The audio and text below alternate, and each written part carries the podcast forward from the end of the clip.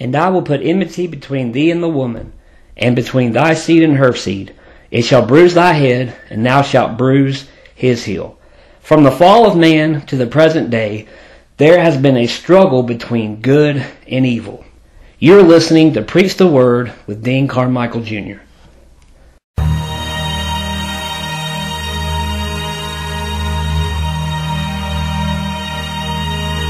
Welcome to Preach the Word with Brother Dean Carmichael of Greensboro. And now let's welcome our dear friend, Brother Dean. All right, friends, so we pick back up here in Genesis chapter number 4, and the title of the message is Good versus Evil. The context of this message is found in chapter 4, verse number 16 through chapter 5, verse number 32. And we're talking about the long struggle of good and evil that is found in Scripture and how it's continuing in chapter number 4, but also how it continues throughout the Word of God and it's continuing until our present day. And this is actually a very timely message that is that is needed. This time period here in Genesis chapter 4 to chapter number 5, before the, in between the fall and the flood, there's about 1500 years in between there. And John Phillips refers to this time period as catastrophic, a, a catastrophe. J. Vernon McGee says that in Genesis 3 we have the root of sin, and in Genesis 4 we have the fruit of sin. Now, the battle between good and evil, according to the Word of God, it is a battle between God and Satan. The battle of man's soul. The decision to be in Christ or to die as a child of the devil. And this is found in the entire scriptures. It starts with the fall of man, but it continues on throughout the Word of God. And our previous sermons, Genesis 3, verse 6 and 7, we talked about how there was deception and disobedience that led to the fall of man there.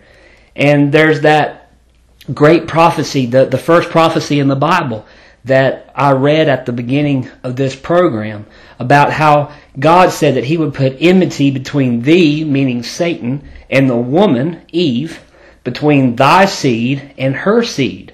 It, meaning Christ, shall bruise thy head, and thou, Satan, shall bruise his heel. This verse promises a Redeemer would come. It promises that he would come from the human race. 1 Timothy 3, verse 16. And without controversy, great is the mystery of godliness.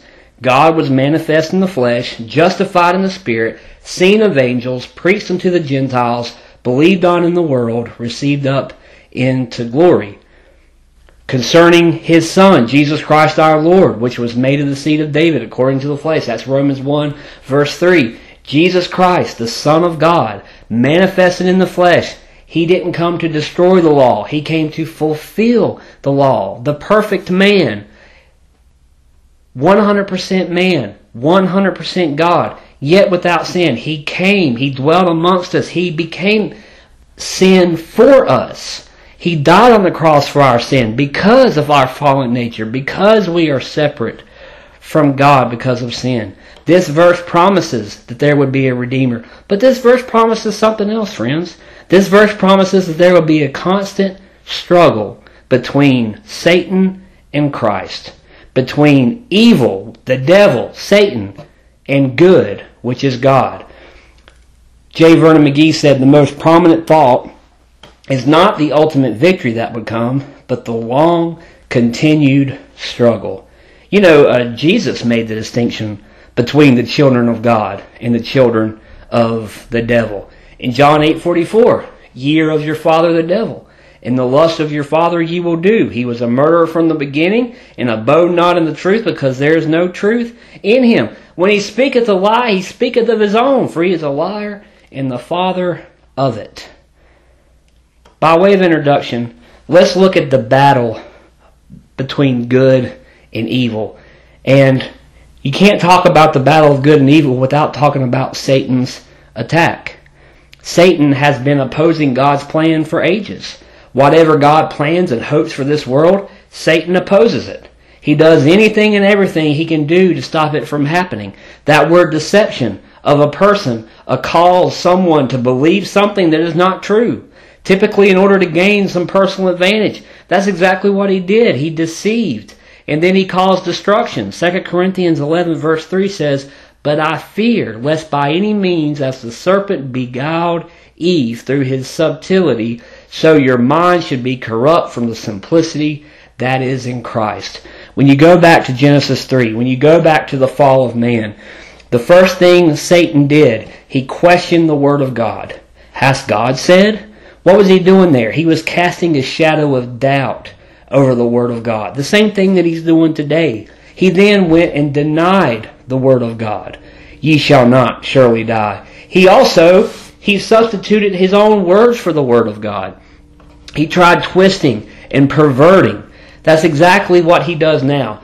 And there is so much evil in this world. There is so much that's going on. Like I said, this is a very timely message, and we'll talk a little bit about that later on. But there's so much heartache and turmoil that is going on in the world right now. Ephesians 6 verse 12 says, For we wrestle not against flesh and blood, but against principalities, against powers, against the rulers of the darkness of this world, against spiritual wickedness in high places. The evil, the struggle between good and evil, that evil there is Satan. Also, when we're talking about the struggle between good and evil, you have to talk about man's rebellion. There were three orders of creation the angels, the animals, and man. Animals did not have a choice. Man made their decision. Adam disobeyed God. God created man, Man is now away from God, so God must deal and judge him. God cannot accept sin. Now, this is going to be a theme throughout this sermon. I want you to understand this.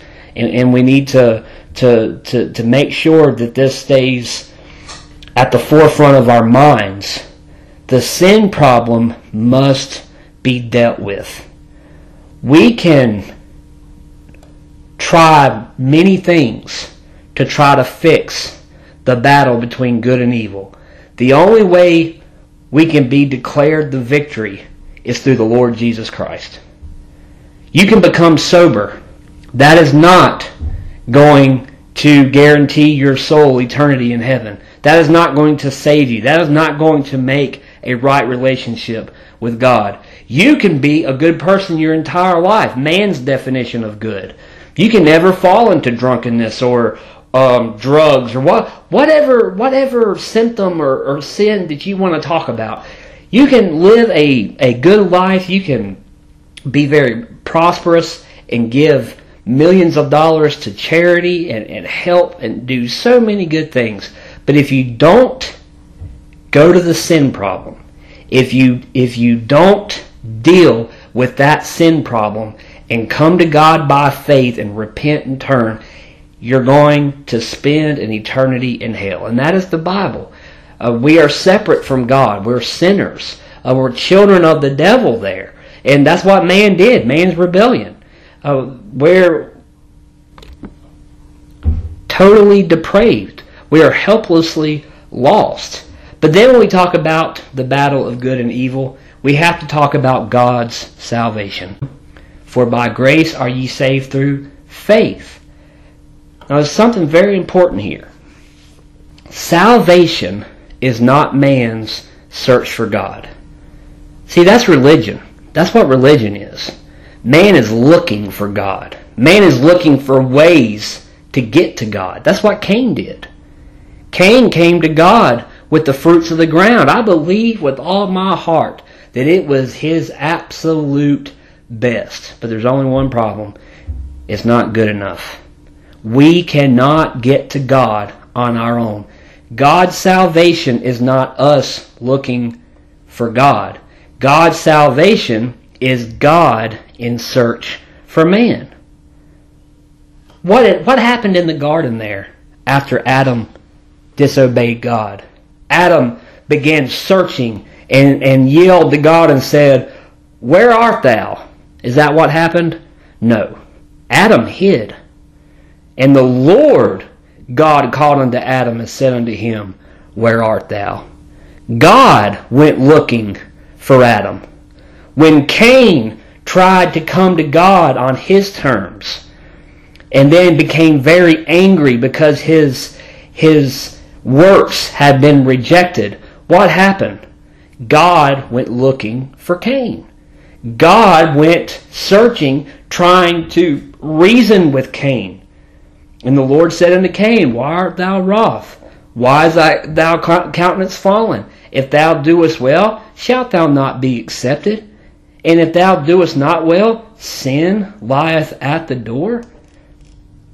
Come now, Bible says in Isaiah 118, Let us reason together, saith the Lord. Though your sins be as scarlet, they shall be white as snow. Friends, that is comparing Scripture with Scripture. That is all throughout the Bible. Salvation is God searching for man. Paul said in Romans 3, verse number 11, There is none that understandeth, there is none that seeketh after God. It's very important. This is the struggle between good and evil. You have to talk about Satan's attack, you have to talk about man's rebellion, and then you have to talk about God's salvation. Three things about good versus evil.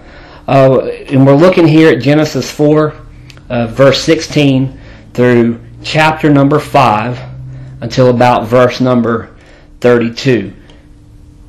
When you start right here in 4 verse 16, we're, we're picking up where we left off, and the focus is still on Cain. After Cain kills Abel, he went eastward of Eden, and he now dwells in the land of Nod, which means wandering. We're not exactly sure where Nod was, uh, but it could just be that Cain wandered from place to place. Uh, but the Bible says that he would know his wife, he would have a son, they would build a, city, and starting at verse 18 through verse 24, we see the line of Cain. There's his sons, is Enoch and Irad and Mehujael and Methusak and Lamech. And then Lamech has his three sons. Jabal, Jubal, and Tubal-Cain.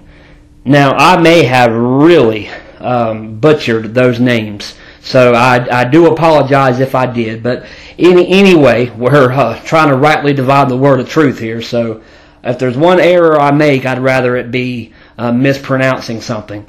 So, of those descendants, one of the, the most notable who led them into rebellion was, was Lamech. And the first thing he did, friends, he, he openly defied God's ordination of marriage. Before the fall, God ordained marriage to be between a man and a woman. What did Lamech do? He went out and had two wives.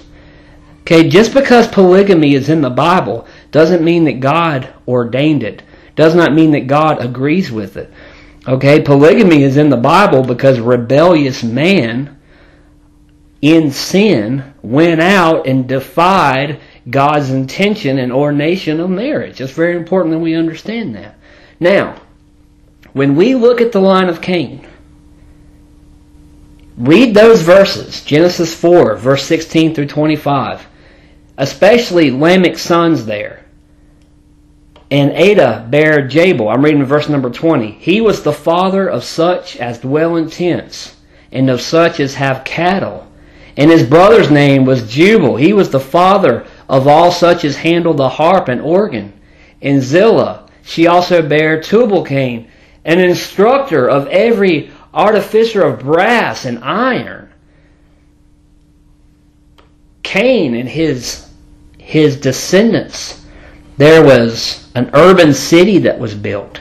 There was agriculture, science, technology, music, entertainment, animal domestication, activities, interests, so on and so forth. We don't know how far man was able to advance before the flood. We really don't, but they were able to advance very far, and they were they man they really discovered things, and they were well advanced in in technology and in music and science and you you name it. But there's only one problem: the earth is still cursed And fallen man still has a responsibility to make things right with God, and they failed to do that.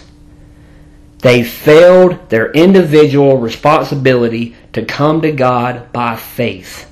They failed to realize that they were separate from God because of sin and they needed to deal with that sin problem. And all they tried to do was make a sin cursed world better through developing it.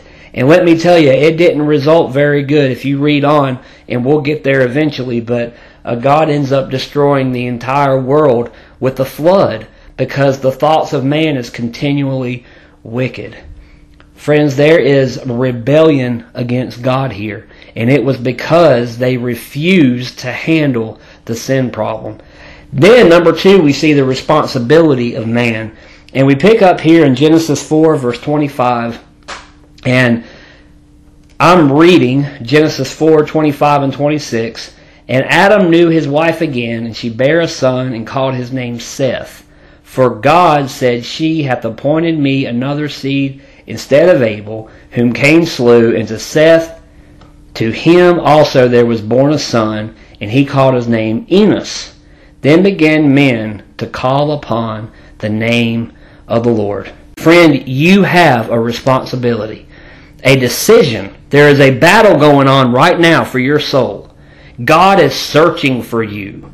It is not His will that you perish. It is not His will that you die apart from Jesus Christ. It is not His will that you spend an eternity in hell. It is His will that you come to repentance, that mindset, that change of mind toward God and sin, realizing that you're a sinner, realizing that man is totally depraved and helplessly lost, and realizing that the only way to God to make a right relationship with Him is through the Lord Jesus Christ. We see the responsibility. And then last of all, we see the results. There was death now. Uh, one of the most, just you can just call it a depressing chapter in the Bible. Genesis 4 and 5. You read of all these individuals, and now they're dying. Uh, all but one, of course. Um, Enoch was translated, and he's a type of the church there. Uh, but we'll get into that a little later.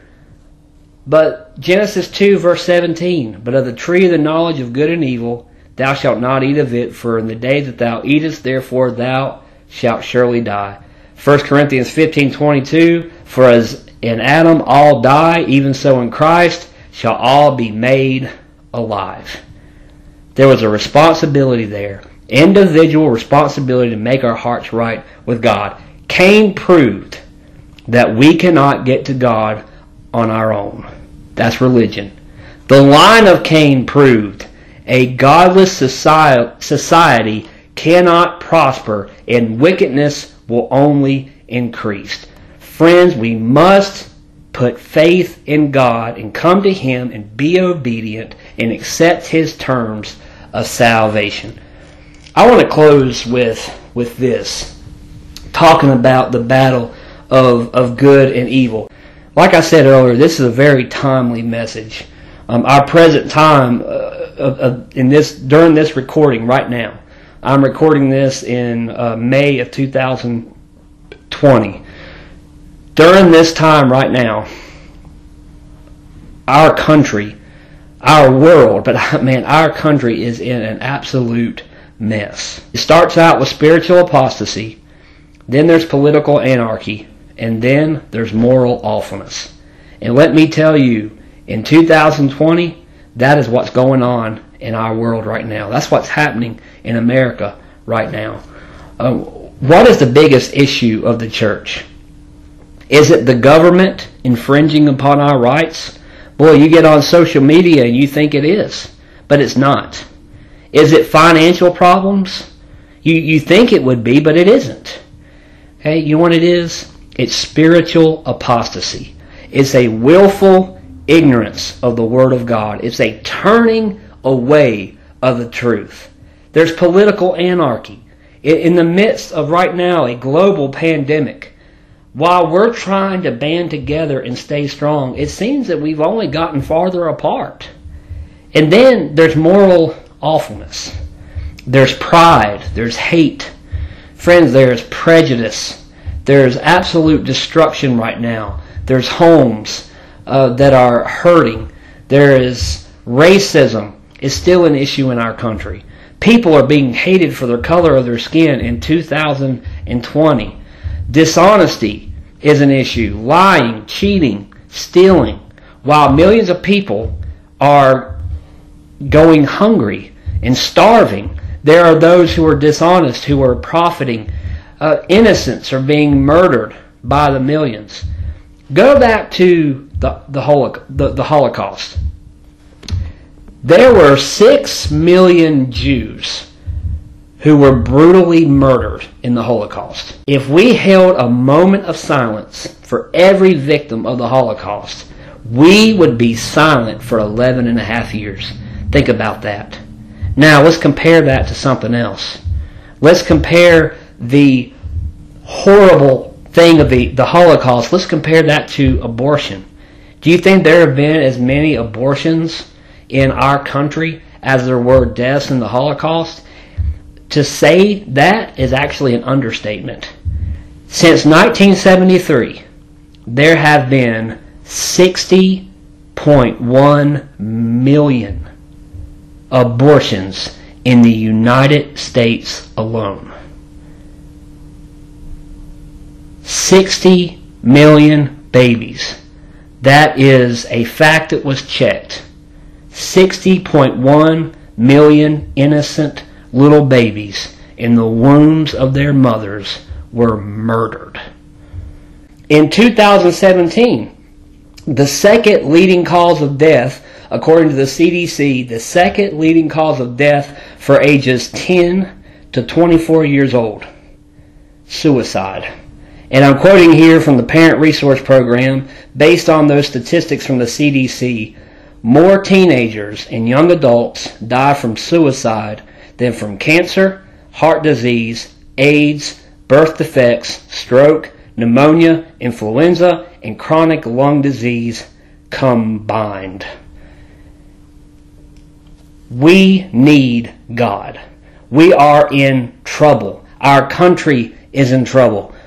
As I mentioned earlier, this is a very timely message. Over this past Memorial Day weekend, an unspeakable act, a pure act of evil, of evil happened in our country. There's people crying out. They're looking for help. They're looking for answers. They're looking at ways to fight the evil that's going on in our world. And I saw something.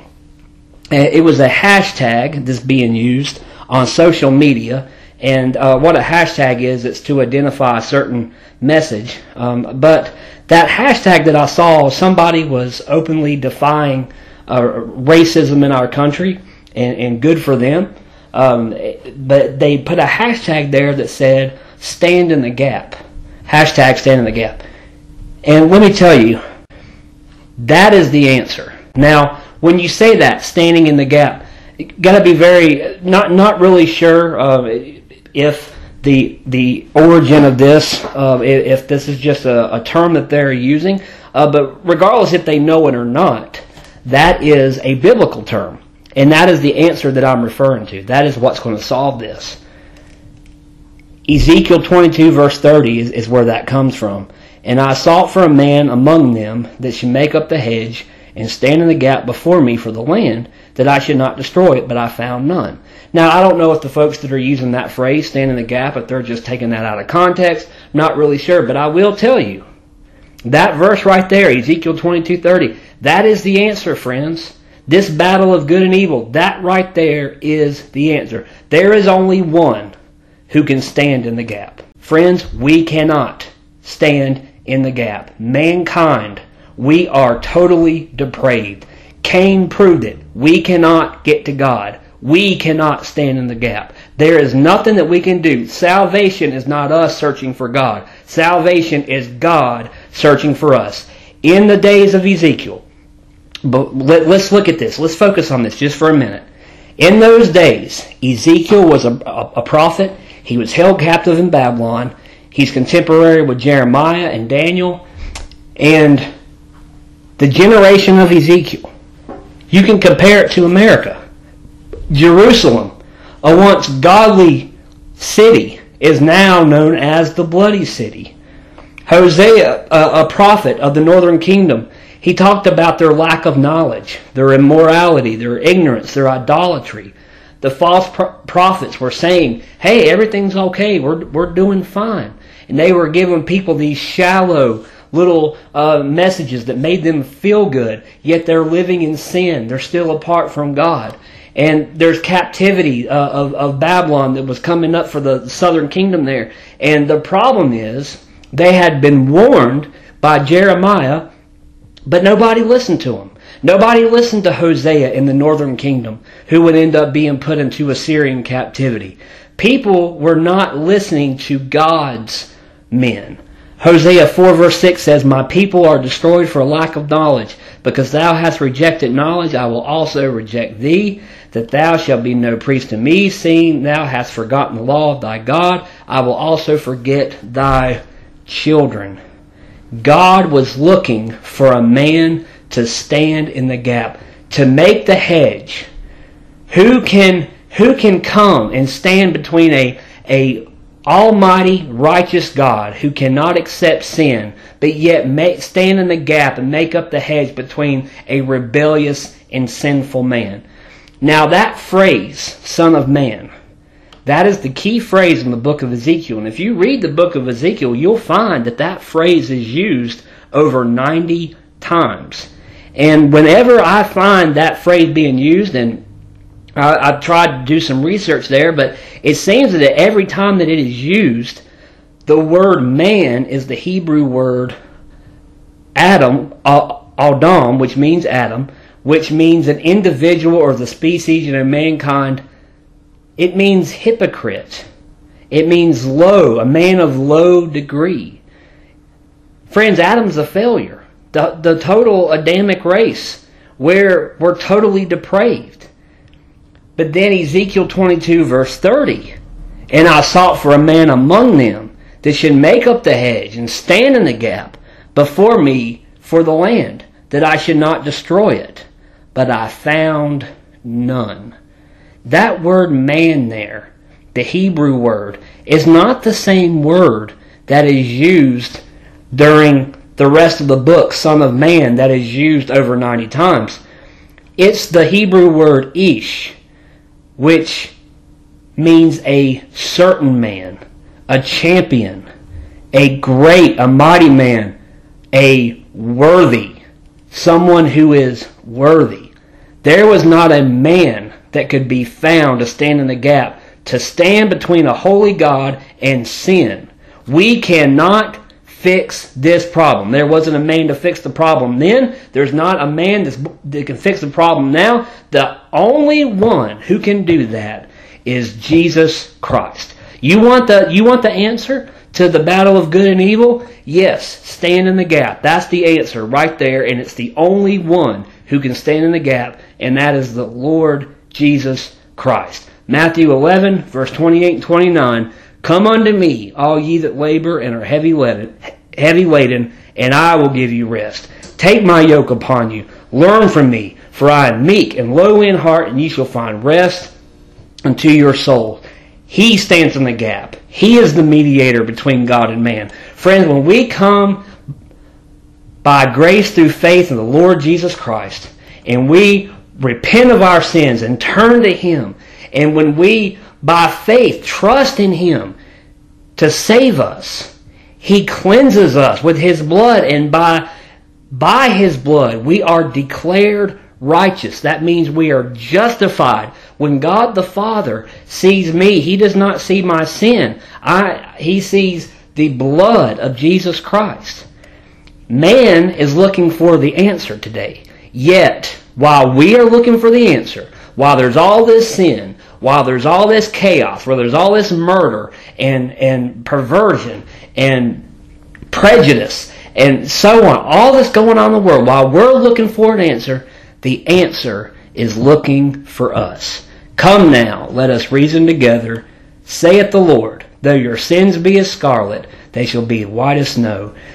Though they be red like crimson, they shall be as wool. If ye be willing and obedient, Ye shall eat the good of the land, but if ye refuse and rebel, ye shall be devoured with the sword, for the mouth of the Lord hath spoken it. Friends, would you come to Jesus today? If you want to know more, please message me, uh, contact me, and I'll tell you more how you can know Jesus Christ as your Lord and personal Savior. Until next time, may the Lord bless you. Jesus paid it all, all to him I owe. Sin had left a crimson stain, he washed it white as snow. Thank you for listening to Preach the Word with Brother Dean Carmichael from Greensboro. You can email Brother Dean, preachtheword87 at outlook.com. Preach the Word 87 at Outlook.com. You also can follow our dear friend Brother Dean Carmichael on Facebook. Facebook.com forward slash Dean Carmichael Jr.